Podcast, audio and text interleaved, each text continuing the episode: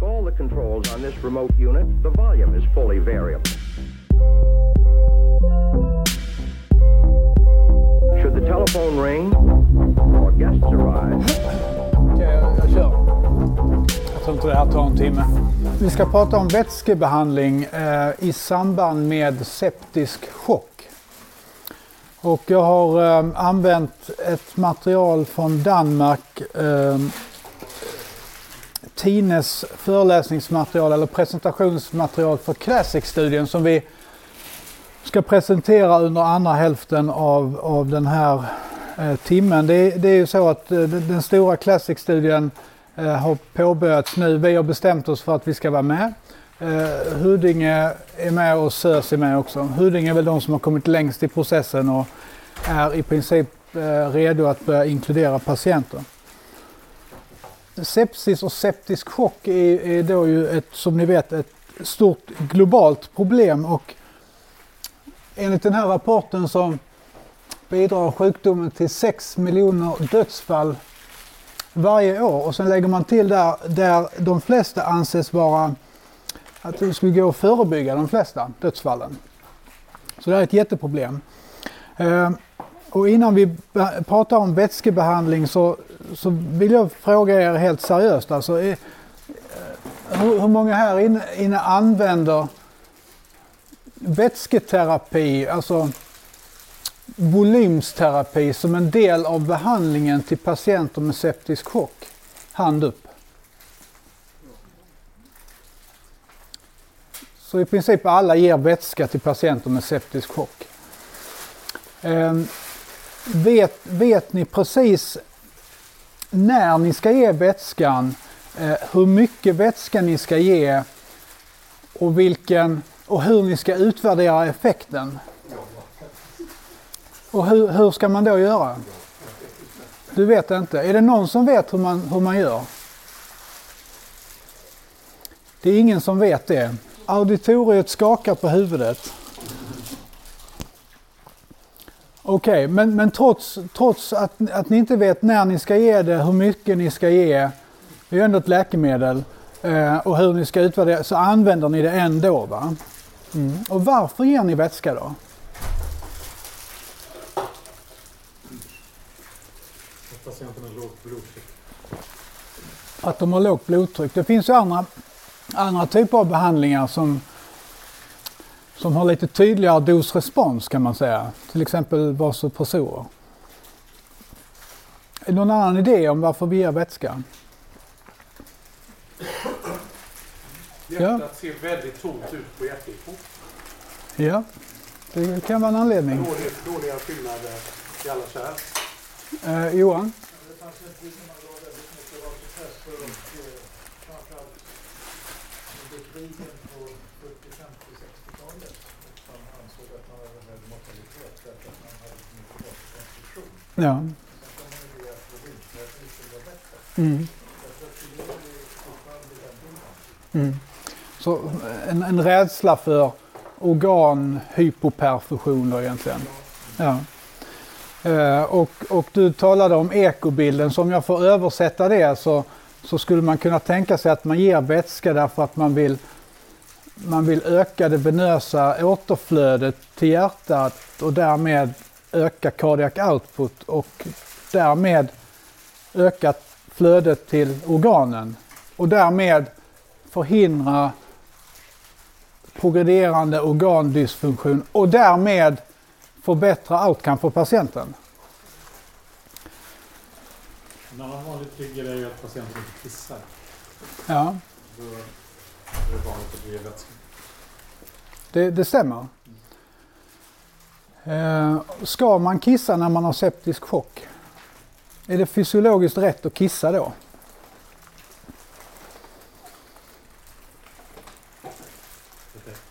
Inte jag heller, men kanske inte.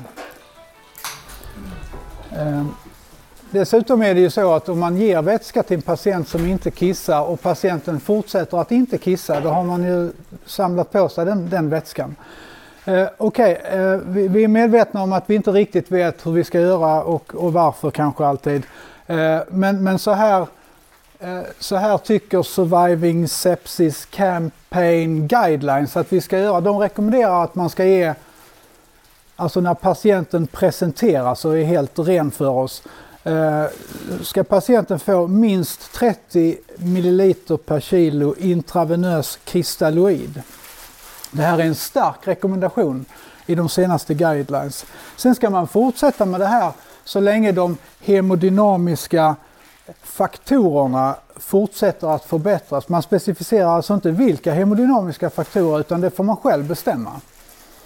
Eh, vet ni var det här, vet ni var den här rekommendationen kommer av? Varför trettio milliliter per kilo?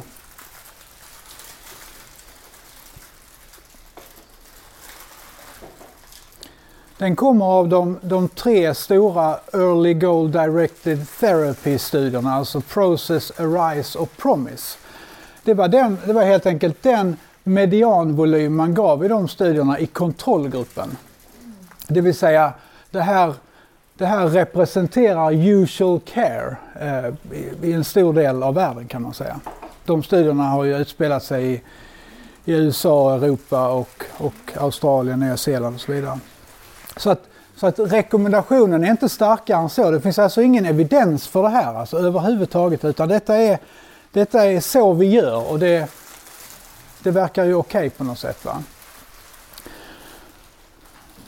Eh, och tittar man på data från sex S-studien som, som ju egentligen syftar till att jämföra H E S med kristalloider, så Så, så har författarna senare också visat att det finns, av de sajterna som är med i den randomiserade studien, så är det en, så är det en, så är det en stor variation mellan olika sajter. Och det kan förstås bero på att det är olika, patienterna är olika sjuka och olika typer av patienter. Men det finns säkert också, det här reflekterar säkert också beteendeskillnader, skulle jag tro.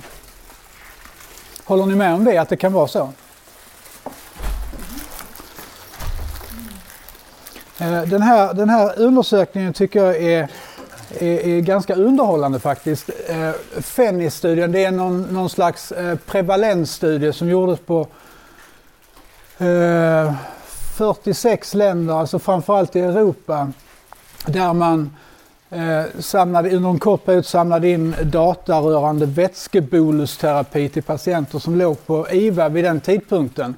Eh, som ni ser så handlar inte det här bara om septisk chock, utan, utan det, det är liksom ett blandat. Det är de som låg på I V A-avdelningen den, de dagarna man gjorde studien.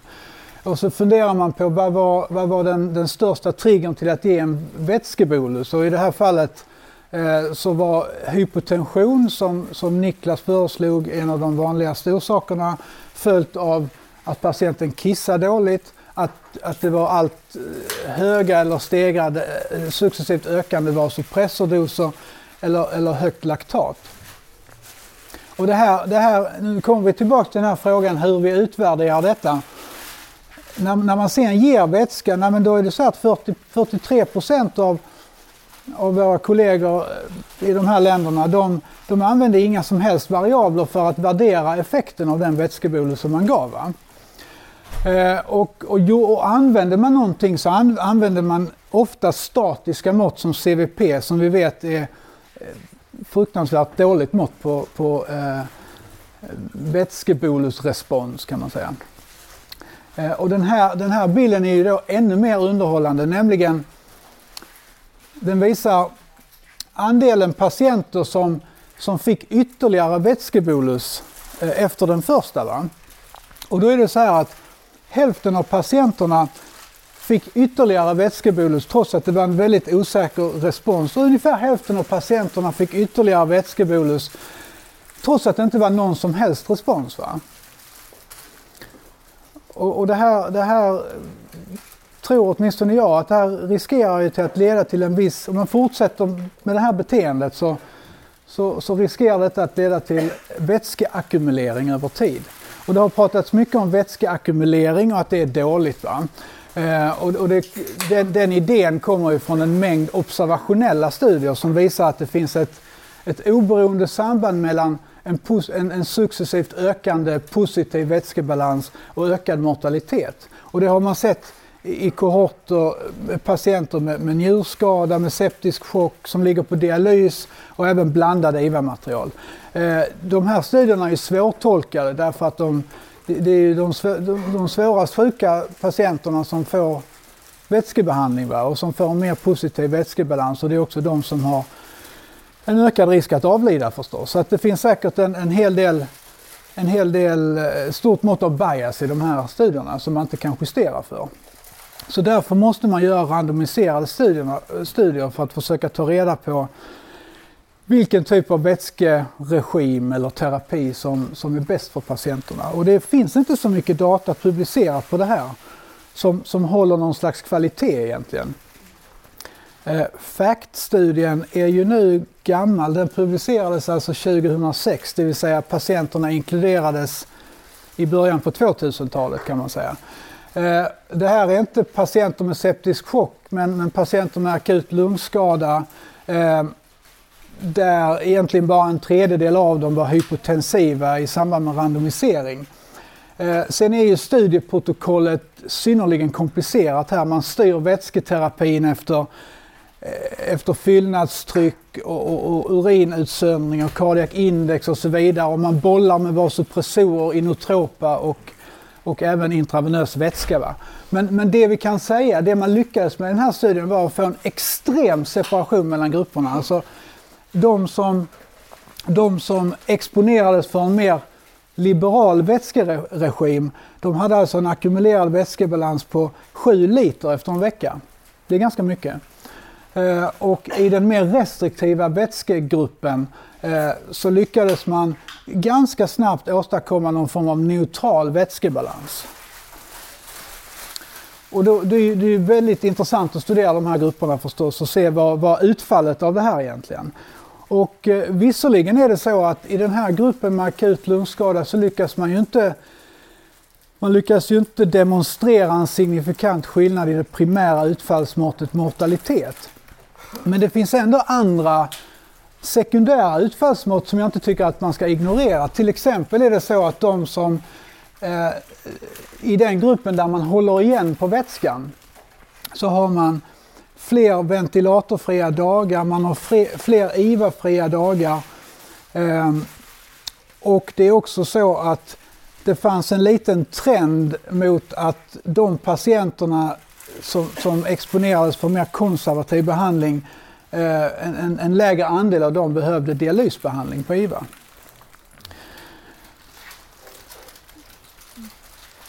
Och sen, och sen har den här studien nu eh, publicerats eh, och, och den, den är ännu lite mer intressant därför att den studerar ju det omedelbara omhändertagandet av patienter med, med sepsis och hypotension. Men, men den är svår att generalisera till vår värld. Det här är eh, en grupp av patienter där, där åttio, från, den här studien gjordes i Zambia. Eh, åttio, mer än åttio procent av patienterna har H I V eh, och det är en, helt enkelt en, en annan population än den vi är van vid. Men, men studieprotokollet ser ut så här att när man, när man kommer till akutmottagningen med sepsis och hypotension eh, så random, randomiseras man till en interventionsgrupp där man får någon form av protokollstyrd vätskebehandling. Det vill säga först så, så trycker man i två liter eh, kristalloid vätska eh, och när man har gjort det så fortsätter man vätsketerapin baserad på eh, jugularisventrycket, va? Det vill säga man, man mäter helt enkelt hur högt upp pelaren går, va? Eh, andningsfrekvens och saturation. Och när, när, när J V P eh, stiger för mycket upp till en viss gräns, andningsfrekvensen ökar med ett visst antal och, och saturationen minskar med ett visst antal procent, så får man inte lov att ge mer, va? Eh, och det är förstås tillåtet att ge vasopressorer och man använder blodtransfusion vid behov. I, i kontrollgruppen så är, det, så är det business as usual kan man säga. Eh, men den här, den här gruppen är väldigt intressant för de, skriver, de, de, de beskriver liksom sin usual care i arbetet. Och, och där, nu glömde jag ta med mig i arbetet, men, men där står det liksom att man är Man är normalt sett väldigt restriktiva med vätska överhuvudtaget till de här patienterna eh, som ofta har hypotension när de kommer in. Va? Det stod någonting i stil med att mer, mer än hälften av patienterna får ingen intravenös vätska. Och, och en, en ganska stor andel av patienterna får ingen, ingen vasopressor heller. Alltså. Det vill säga man låter dem vara hypotensiva. Eh, och då, då, ska vi se, då ska vi se vad den här behandlingen leder till. Om vi tittar på själva den terapi som gavs i de båda grupperna, så ser vi att patienter som exponerades för, för protokollstyrd behandling eh, fick signifikant mer vätska under de första sex och tjugofyra timmarna än patienterna som behandlades som vanligt. Alltså tre komma fem respektive fyra liter jämfört med, med två och tre liter. Så skiljer en liter ungefär. Ehm, vad finns det mer att se här? Ehm, dopamin använder man dopamin använder man mycket mer i den här gruppen som, som följer, sepsis, som följer eh, vätskeprotokollet. Eh, det var också mer, eh, det syns inte här, men man gav också mer vasopressorer faktiskt i, i den här gruppen. De patienterna som kom in, de hade i, i snitt ett, blod, ett systoliskt blodtryck på åttio till åttiofem.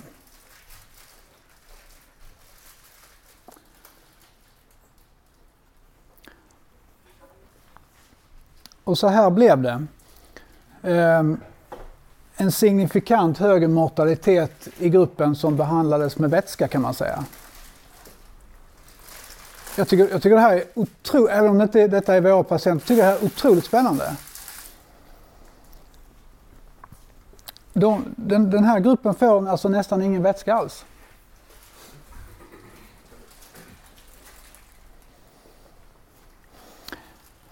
Sen finns det en annan studie, och den kommer ju också från ett, en verklighet som vi inte riktigt jobbar i, nämligen eh, eh, barn, barn för det första, eh, och studien utspelar sig i Afrika, och ni, ni känner till den så kallade FEAST-studien som det har pratats väldigt mycket om, där, där barn med med, med misstänkt sepsis och, och hypoperfusion randomiseras till vätska, antingen i form av natriumklorid eller albuminlösning, eller ingen vätska alls. Och för att gå pang på rödbetan så, så ser man lite grann samma sak här. De, som, de patienterna, de barnen som, de barnen som får antingen, antingen natriumklorid eller albuminvätskebolus har signifikant högre mortalitet än de barnen som inte får någon bolus alls. Det som är lite speciellt med den här studien är att en väldigt stor andel av patienterna vid baseline hade ett, ett, ett hemoglobinkoncentration under femtio. Majoriteten, eller mer än hälften av de här barnen, har malaria när de kommer in, va? Så att man kan på något sätt förstå, det känns inte så käckt att ge, fylla upp patienter med klar vätska som, som inte har så mycket eh, hemoglobin i kroppen. Eh, och eh, det är också så att när man stratifierar patienterna baserat på H B-nivå, så är naturligtvis mortaliteten mycket högre i den gruppen som har lägre H B-värde.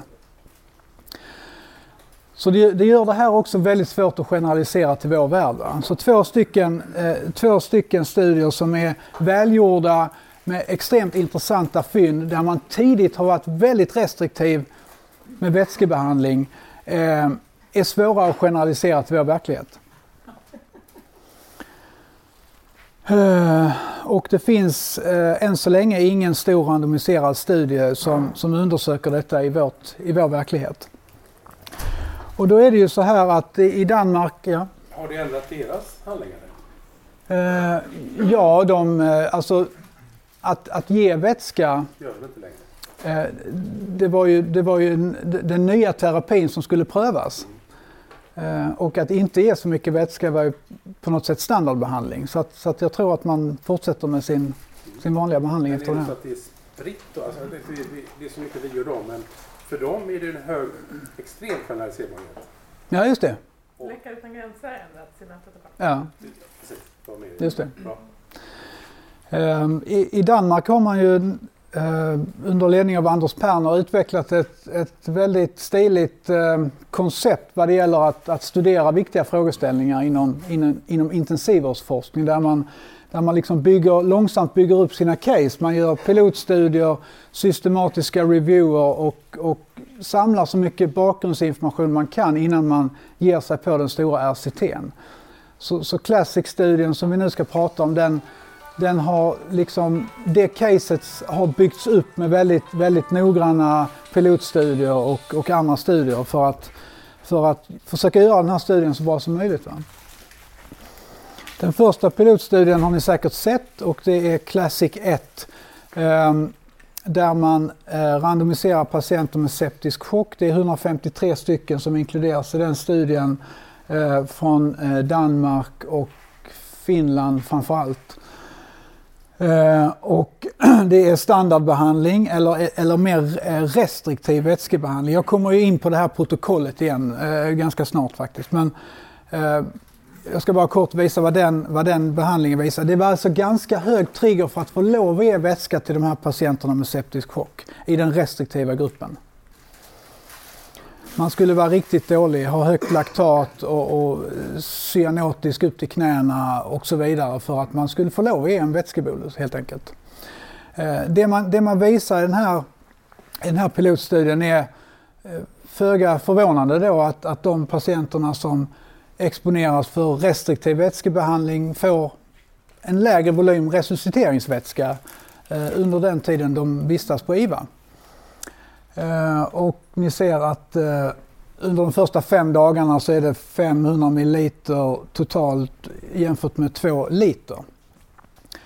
Uh, den bilden är inte med här men, men däremot så, så hittar man ingen signifikant skillnad i, i total uh, vätskebalans alltså.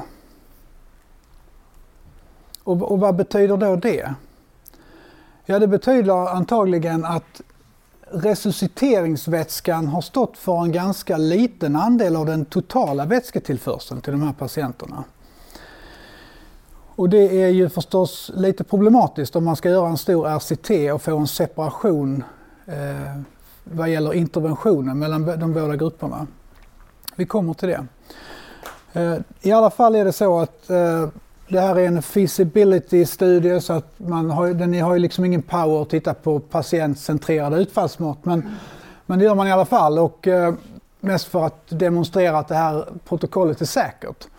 Eh, och eh, kanske lite förvånande så, så, så ser man att patienter som får mer restriktiv vätskebehandling eh, har en, en, en lägre incidens av förvärrad eh, njurskada under tiden de ligger på I V A jämfört med de som har för standard vätskebehandling så att säga. Eh, och det är inte så att apropå i kemiska event och, och använda noradrenalin och sådär så det är inte så att de drabbas av mer sådana i kemiska event trots att man håller igen på vätskan. Och det här är också ganska intressant eh, trots de här tidiga skillnaderna i vätske, resusciteringsvätskevolymer så är det liksom ingen Ingen skillnad i laktatclearance, maximala noradrenalindoser eller urinutsöndring heller. Talar lite grann emot att det är vätska för att patienten kissar dåligt. Så det, det är alltså själva pilotstudien. Sen har de gjort en, en, en metaanalys som jag inte är särskilt väl insatt i men egentligen bara för att för att se var evidensläget ligger jämfört med andra studier och sett att det finns ingen, ingen tydlig effekt av restriktiv mot, mot standardbehandling vilket, vilket leder fram till att det här är värt att studera. Va? Eh, och, sen, och sen kommer vi in på den, på den stora studien som vi nu kommer att bli exponerade för. Eh, vi har inte bestämt exakt när vi kommer att inkludera den första patienten. Eh, Huddinge är startklara. Eh, S Ö S har problem med sina jurister. Och jag vet inte när de kommer igång. Har vi bättre jurister? Förlåt? Har vi bättre jurister? Vi har mycket bättre jurister. Eller de är i alla fall mer pragmatiska kan man säga. Mm, är min erfarenhet. Mm. De har haft väldigt mycket problem med det. Det skickas dokument fram och tillbaka och kommatering ändras och sådär. För att få till det där. Mm. Men det, det är på gång. Mm. Maria Krongort är P I för Sverige. Och det man vill undersöka, det är om det finns någon nytta eller, eller om det är till och med skadligt att, att använda restriktiv vätskeregim till patienter med septisk chock. Potentiell nytta skulle kunna vara att man, man reducerar risken för ödem i organen. Och hypoperfusion är ju en, en risk som man skulle kunna tänka sig med restriktiv behandling. Protokollet eh, kräver en, en inklusion av drygt femton hundra patienter som randomiseras till vätskerestriktion eller standardbehandling, och man tittar på nittio dagars mortalitet som utfallsmått. Det är väldigt många centra som eh, har valt att vara med i studien. I Sverige I Sverige är jag osäker på om det är en, jag vet faktiskt inte vilka centra utanför Stockholm som, som har valt att delta eller inte. Ingen? Nej, alltså enligt protokollet på nätet så var det bara sjukhuset. Ja. Ja, det stämmer nog. Den här kan vi hoppa över. Ehm, för vår del gäller att vi, vi då från och med studiestart måste screena alla patienter med septisk chock eller misstänkt septisk chock. Eh, och för att, för att få lov att vara med i studien så ska patienten vara vuxen. Eh, randomiseringen kan i princip ske på akutmottagningen om, om patienten är på väg till I V A. Och patienten ska uppfylla eh, sepsis tre-kriterien, det vill säga en, en misstänkt eller säker infektion, eh, pågående vasopressorbehandling för att hålla eh, M A P över eh, sextiofem och ett laktatvärde över eller lika med två någon gång under de senaste tre timmarna. Eh, sen f- för att liksom, liksom följa sepsisguiden lite grann så, så vill man att de ska ha, i alla fall ha fått en liter innan de, innan de är med i studien. För att vara säkra på att, alltså man måste ge vätska, lite grann ska de ha. Man har, man har valt en lite mer pragmat, man har haft en lite mer pragmatisk hållning här. Så att det är inte, det är liksom inte trettio ml per kilo, men en, en liter ska de ha fått i alla fall. Det finns ingen maxvolym där? Eh, man anger ingen maxvolym, nej. nej. Det står, det står at least. Så det går att inkludera även den som har fått tio liter? Ja, det gör det. Det gör det. Absolut.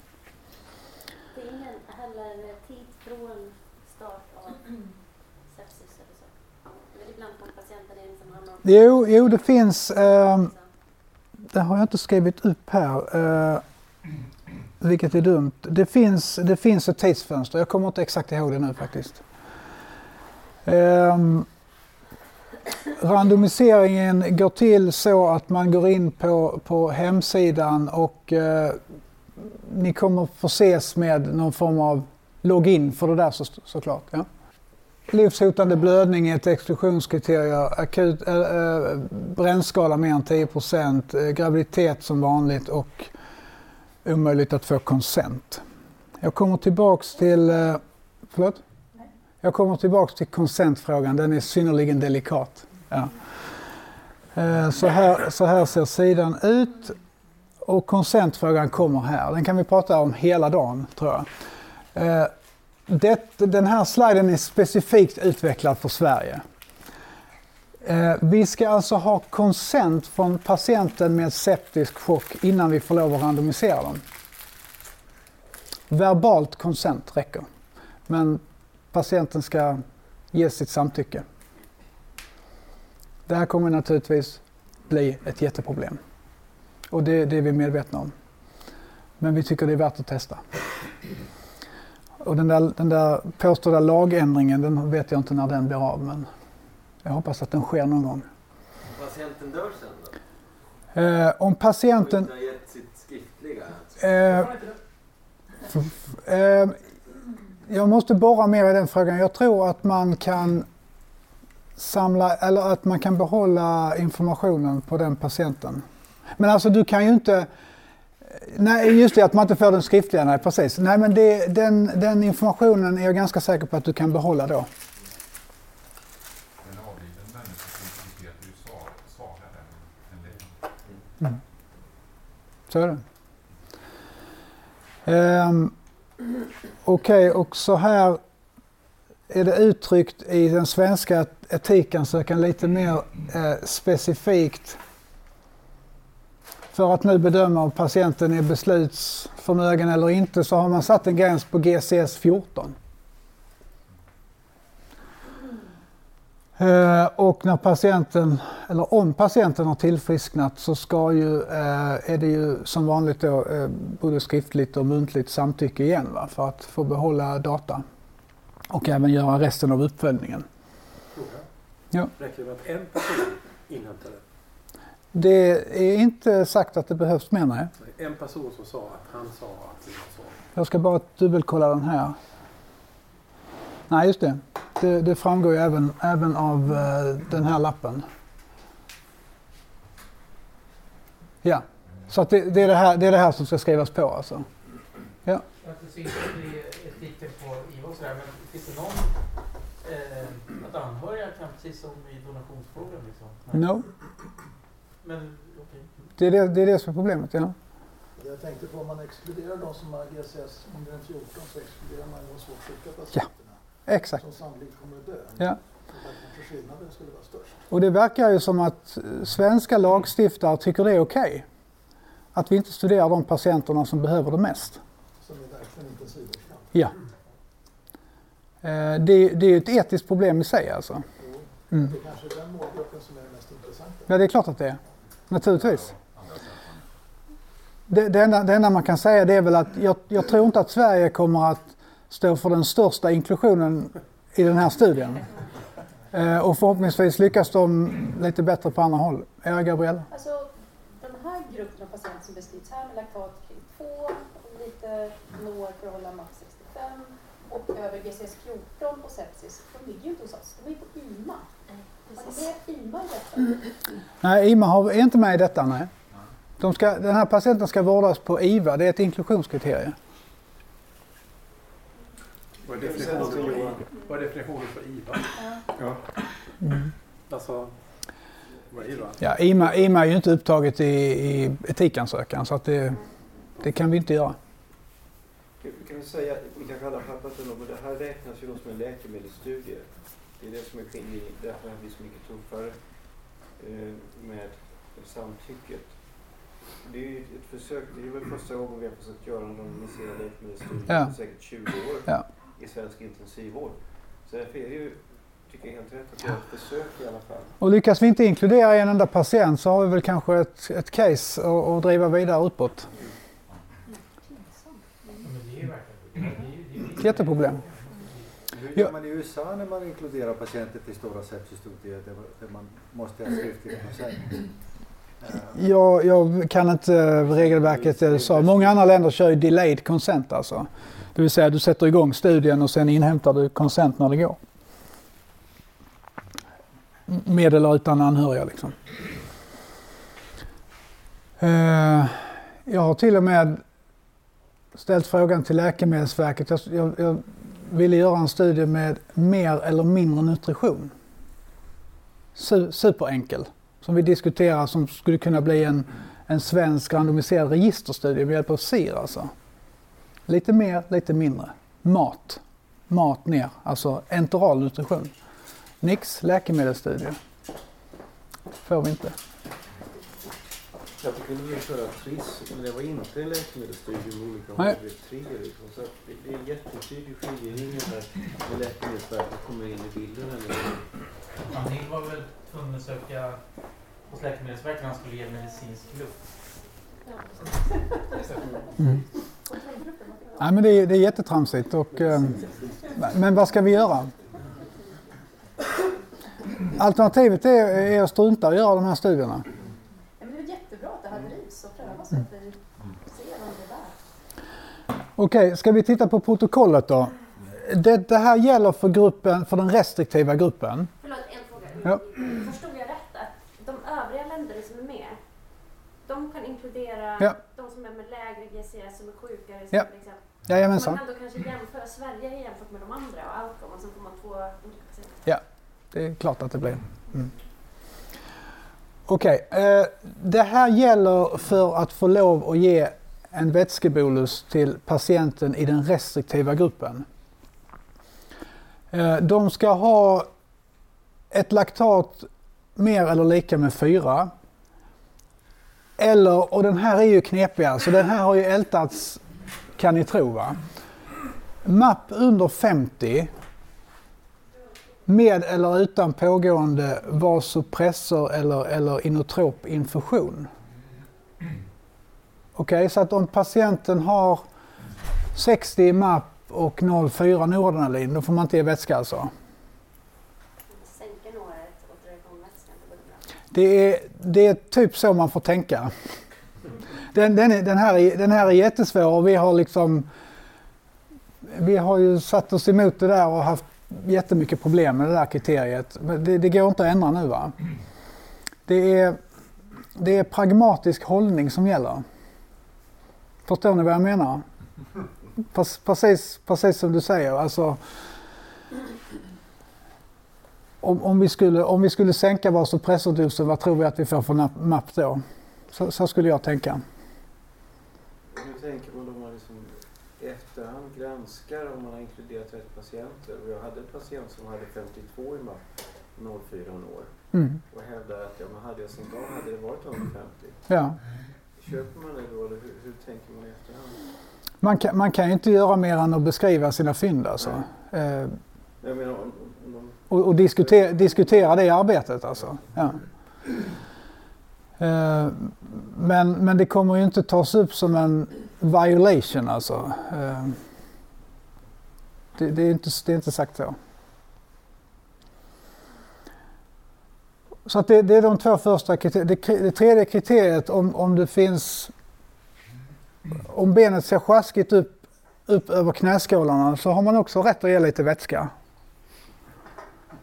Eller, eller om urinutsöndringen är mindre än noll komma ett per kilo och timme. Men det här gäller bara de två första timmarna. Och jag gissar att det beror på att man inte ska... De här patienterna kommer väl kissa dåligt liksom. Och eh, det, skulle, det skulle bli en, en trigger för pågående...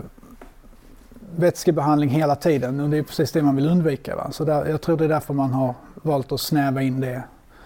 För att, för att försöka liksom, kanske finns det någon reversibilitet som man kan åstadkomma under den första tiden. Men, men funkar inte det så är inte det längre ett kriterie. Va? Magnus? Tre frågor. Detta är inom de första tre timmarna efter att ha haft max upp till tolv timmars sepsis.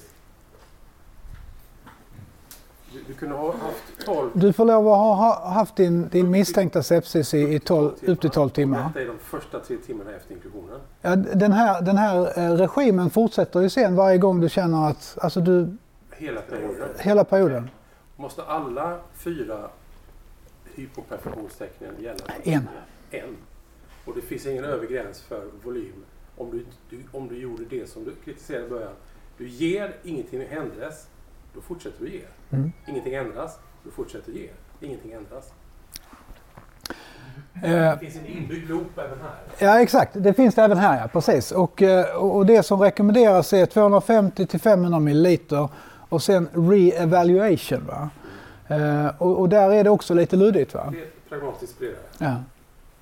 Får jag fråga nu, vätska, alltså är det reglerat på alla centra exakt att det är inga resultat? Eller kan de ge albumin och det är ju till och med natriumklorid i vissa länder?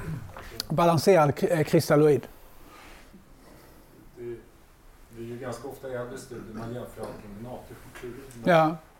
Det, det... Jag, jag, tror man, jag tror man har tillåtelse att ge natriumklorid. Det är, det är, få, det är få som använder det alltså faktiskt. Mm. Men, men, men albumin ska undvikas alltså.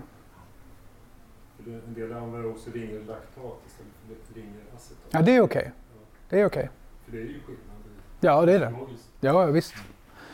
Det står också med albumin bara vid om man har tappat acetet. Ja. Vi, vi kommer till det här tror jag. När, när, får man, när får man ge vätska till den restriktiva gruppen i övrigt. Eh, upp, uppenbara förluster ska ju förstås ersättas. Va? Eh, och då, då ska man bara ge vätska för att, för att korrigera den förlusten. Och, och det, här, det här med nutrition har också ältats jättemycket. Mot bakgrund av att man inte hittar någon separation i, i den totala vätskebalansen i pilotstudien. Och, och vi är väl medvetna om att, att resusciteringsvätskan är bara en del av den totala vätskan. Va? Då är det så här att eh, enteral nutrition eh, tidigt och, och upptrappning enligt P M verkar vara det vanligaste på de flesta ställena. Eh, och utöver det, utöver det så får man ge I V-vätska för att korrigera en, en, en dehydrering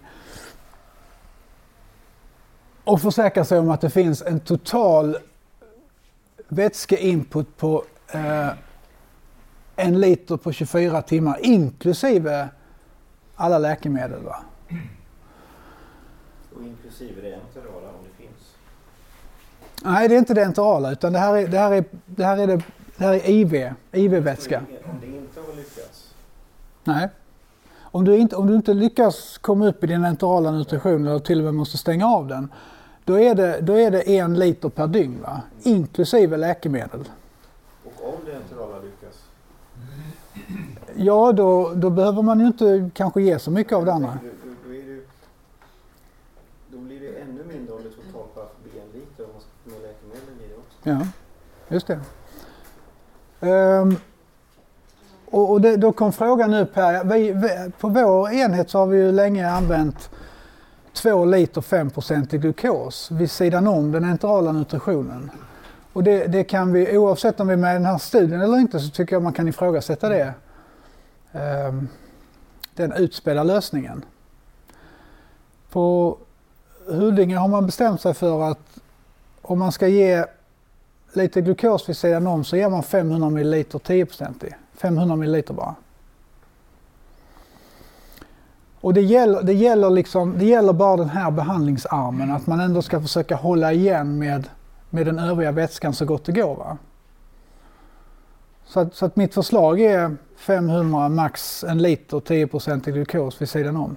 Om, om enteral nutrition inte fungerar.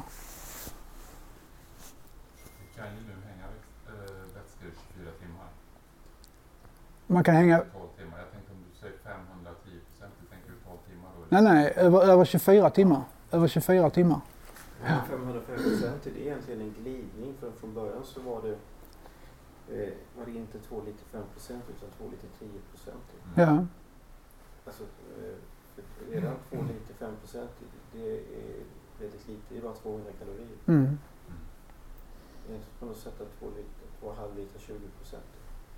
Man fortfarande kan få fram. Och på Anders Perners enhet så ger man ingenting, inga, inget socker alls vid sidan om. Även om inte den enterala nutritionen fungerar. Så att alltså usual care är, varierar väldigt även där. Ja. Jag till det, men måste ju också tänka på hur man ordinerar antibiotika, för den kan ju dra iväg. Absolut, absolut. Och det, och det, för, det förstår de att, att, att det där kommer överskridas av den anledningen. Och det är ju naturligtvis okej, va? Det kan vi inte göra så mycket åt.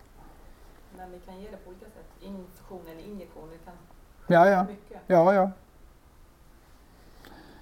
Jag, jag tror igen att man måste vara lite pragmatisk och tänka om man, om man behandlar en patient från den här gruppen att man, att man gör vad man kan för att hålla igen på det övriga också. Om det går.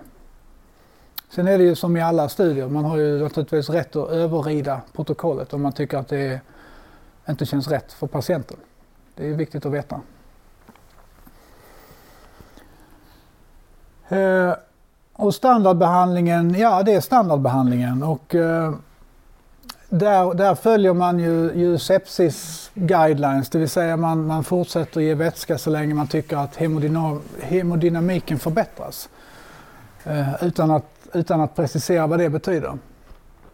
Eh, All underhålls, underhållsvätska eh, ger man som man brukar och, eh, för att eh, och ersätta förluster och så vidare, dehydrering och så här, precis som vanligt. Och sen har de kommenterat lite grann om, om eh, andra interventioner. Eh, för, för resusciteringen, som svar på din fråga Anders, eh, alltså isoto, isotona kristalloider. Ehm, det blir lite billigare för kliniken här också, va, Johan? Mycket. Mm. Kanske ledningen eh, gillar den här studien. Förlust, eh, uppenbara förluster, isotoner, kristalloider, eh, albuminlösningar kan, kan användas om man tappar ascites. Eh, dehydrering, vatten eller, eller isoton-glukoslösning. Elektrolytstörningar och eh, naturligtvis blod om det behövs.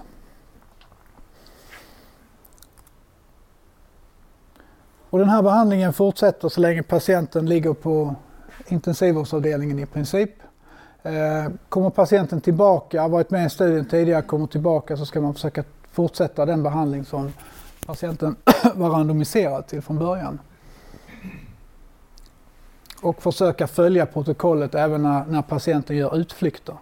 Sen har vi ju ett annat problem också som kanske är lite lokalt Stockholmsproblem, men att vi skickar I V A-patienter till andra I V A-avdelningar som då inte är med i den här studien. Och de kanske inte får, de kanske inte exponeras för sin, för sin grupp eller sin terapi under särskilt lång tid. Det, det är också ett uppenbart problem. Dokument finns att ladda ner och läsa på, på hemsidan, på C R I Cs hemsida. Eh, och eh, danskarna är tillgängliga dygnet runt om det uppstår några problem. Kan man göra det också? Det går säkert bra. Bör, bör, du, bör du randomisera den innan? Ja.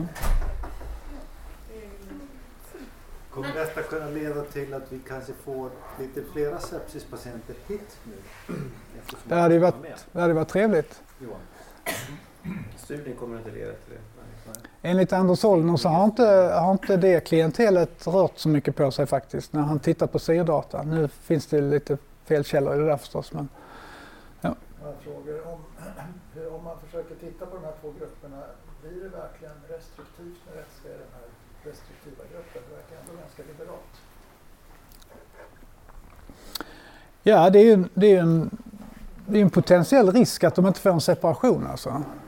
Det, det är därför de har börjat här, efter det här protokollet har lanserats och registrerats, börjat prata lite mer om de övriga vätskorna liksom, för att få oss till att, att hålla igen där. Det är de där kriterierna visade så fanns det ganska stort utrymme för kristallid så fort patienten sviktade i någon parameter. Mm. Det kan bli ganska mycket. Mm. Det kan det bli. Det var ganska snälla gränser för alla parametrar utom möjligtvis det subjektiva med manövering. Det var lite kritiskt också. Så det... Men om man tänker på fysiologin bakom det här så är det naturligtvis intressant om man Om man tänker som sepsis som en sjukdom som finns i mänskligheten, så finns det ett naturalförlopp i det att hypotensionen är ändamålsenlig på ett sätt, och det är för att mobilisera vätska från interstitiet eller den här kapacitansen eller något sånt där.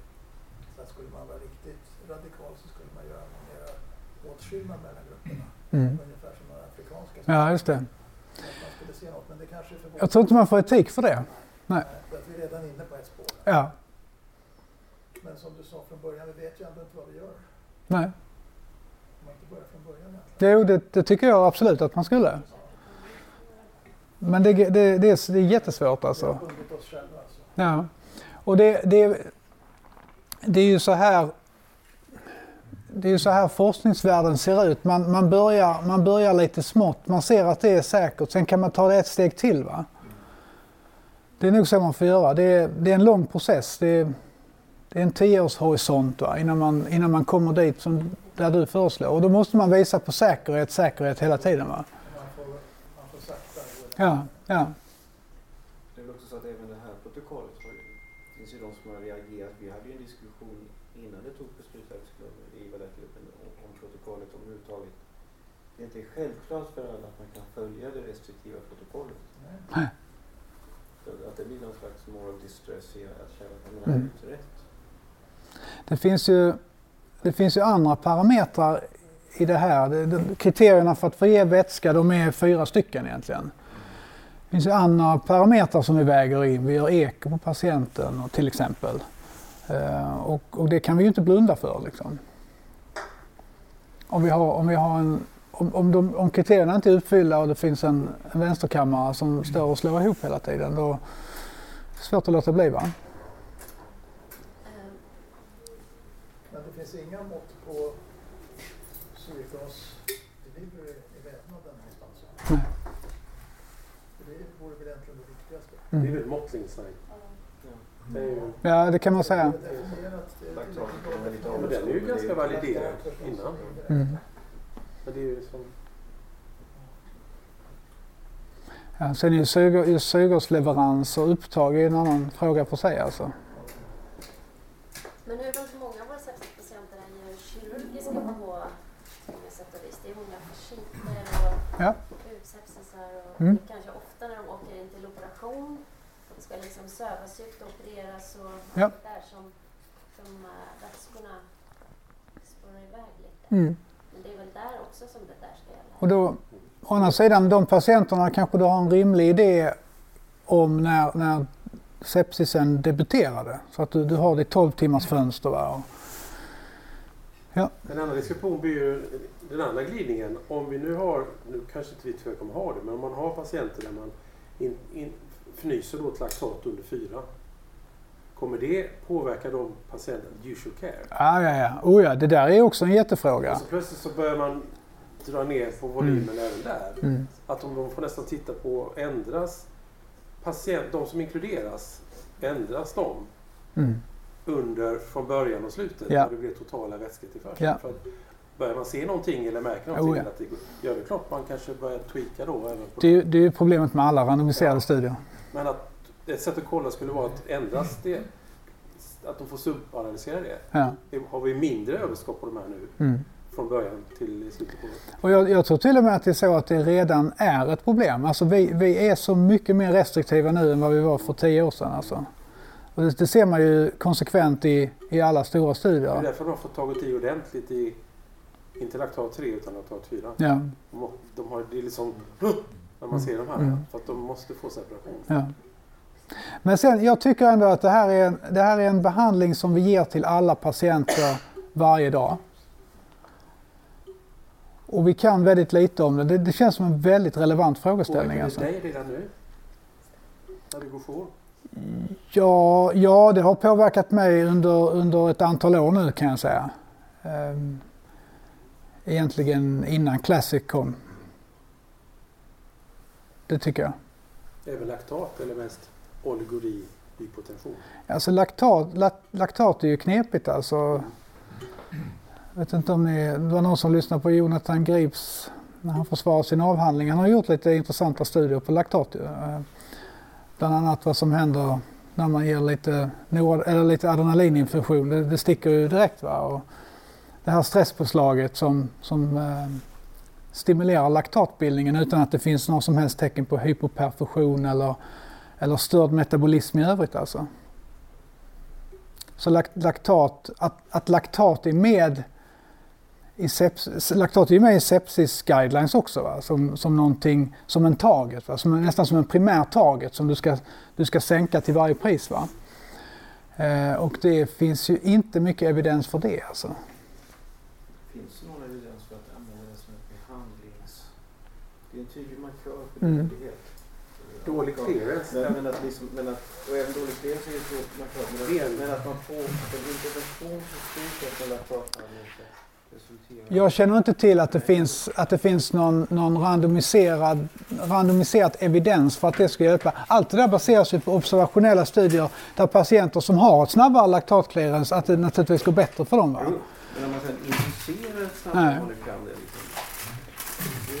Precis, och, och just det, den här, den här eh, studien från, från Zambia, eh, det visar jag inte, men den... Där tittar de ju på laktatminskningen. Den studien. Där tittar de på laktatminskningen och i den här, i den här gruppen som nästan inte fick någon vätska alls. De hade en snabbare laktatsänkning än, än gruppen som fick vätska. jättespännande tycker jag. Mm. Det kommer ju bli en mardröm att skriva manus av det här arbetet i massa himmelåret. Ja, det är det. Men de är, de är väldigt duktiga på det. Det, det, kommer, det kommer Anders Perner fixa, det, det är jag helt säker på. Det kommer drivas mot en restriktiv behandling. Mm. Är det stora problemet att det var en livsseparation? Det är det absolut, ja. Ja.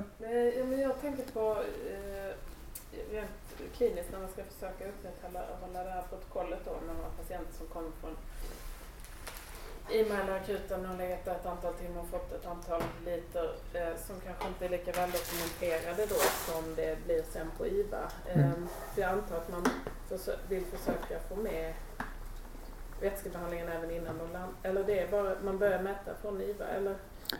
Nej, man, man, börjar ju mä, man börjar ju mäta när patienten randomiseras och det. och det går att randomisera patienten på akuten. Ja. Men från I M S, flesta av våra, ja, flesta av våra sepsispatienter kommer ju från någon annan avdelning på huset. Ja. Där de kan ha lekat mer eller mindre i flera dygn. Ja. Och det är lite svårt att bestämma sin nybörjade sepsisen. Ja, och det är väl kanske ännu svårare för en patient som kommer via akutmottagningen. Men vi, men vi mäter ingenting innan dess, man försöker inte sen korrigera för vätskemängd liksom innan I V A utan allting... Alltså det, man kommer dokumentera, man kommer samla in information om, om vätska givet under de föregående tjugofyra timmarna. Okay, ja. Det kommer man göra. Har, har man, då, då tänkte jag, har man då som eh, jour eller liksom eh, kliniskt ansvarig eller ska man, behöver man själv försöka... mer än vanligt och försöka få tag på dem. Alltså jag tänker att det blir svårt att reda ut. Ja, jag, jag, jag tror inte att man behöver ha någon, någon större noggrannhet, utan det enda som är viktigt är att du försäkrar dig om att patienten har i alla fall fått en liter vätska mm. senaste tjugofyra timmarna. För det, det är ett inklusionskriterium alltså. Det randomiseras rimligen vad det skulle vara på båda grupperna. Ja, det tror jag det gör. Men, men det, det, den informationen borde man väl ändå kunna få till tror jag. Ja, jag vet. Mm. Tack så mycket.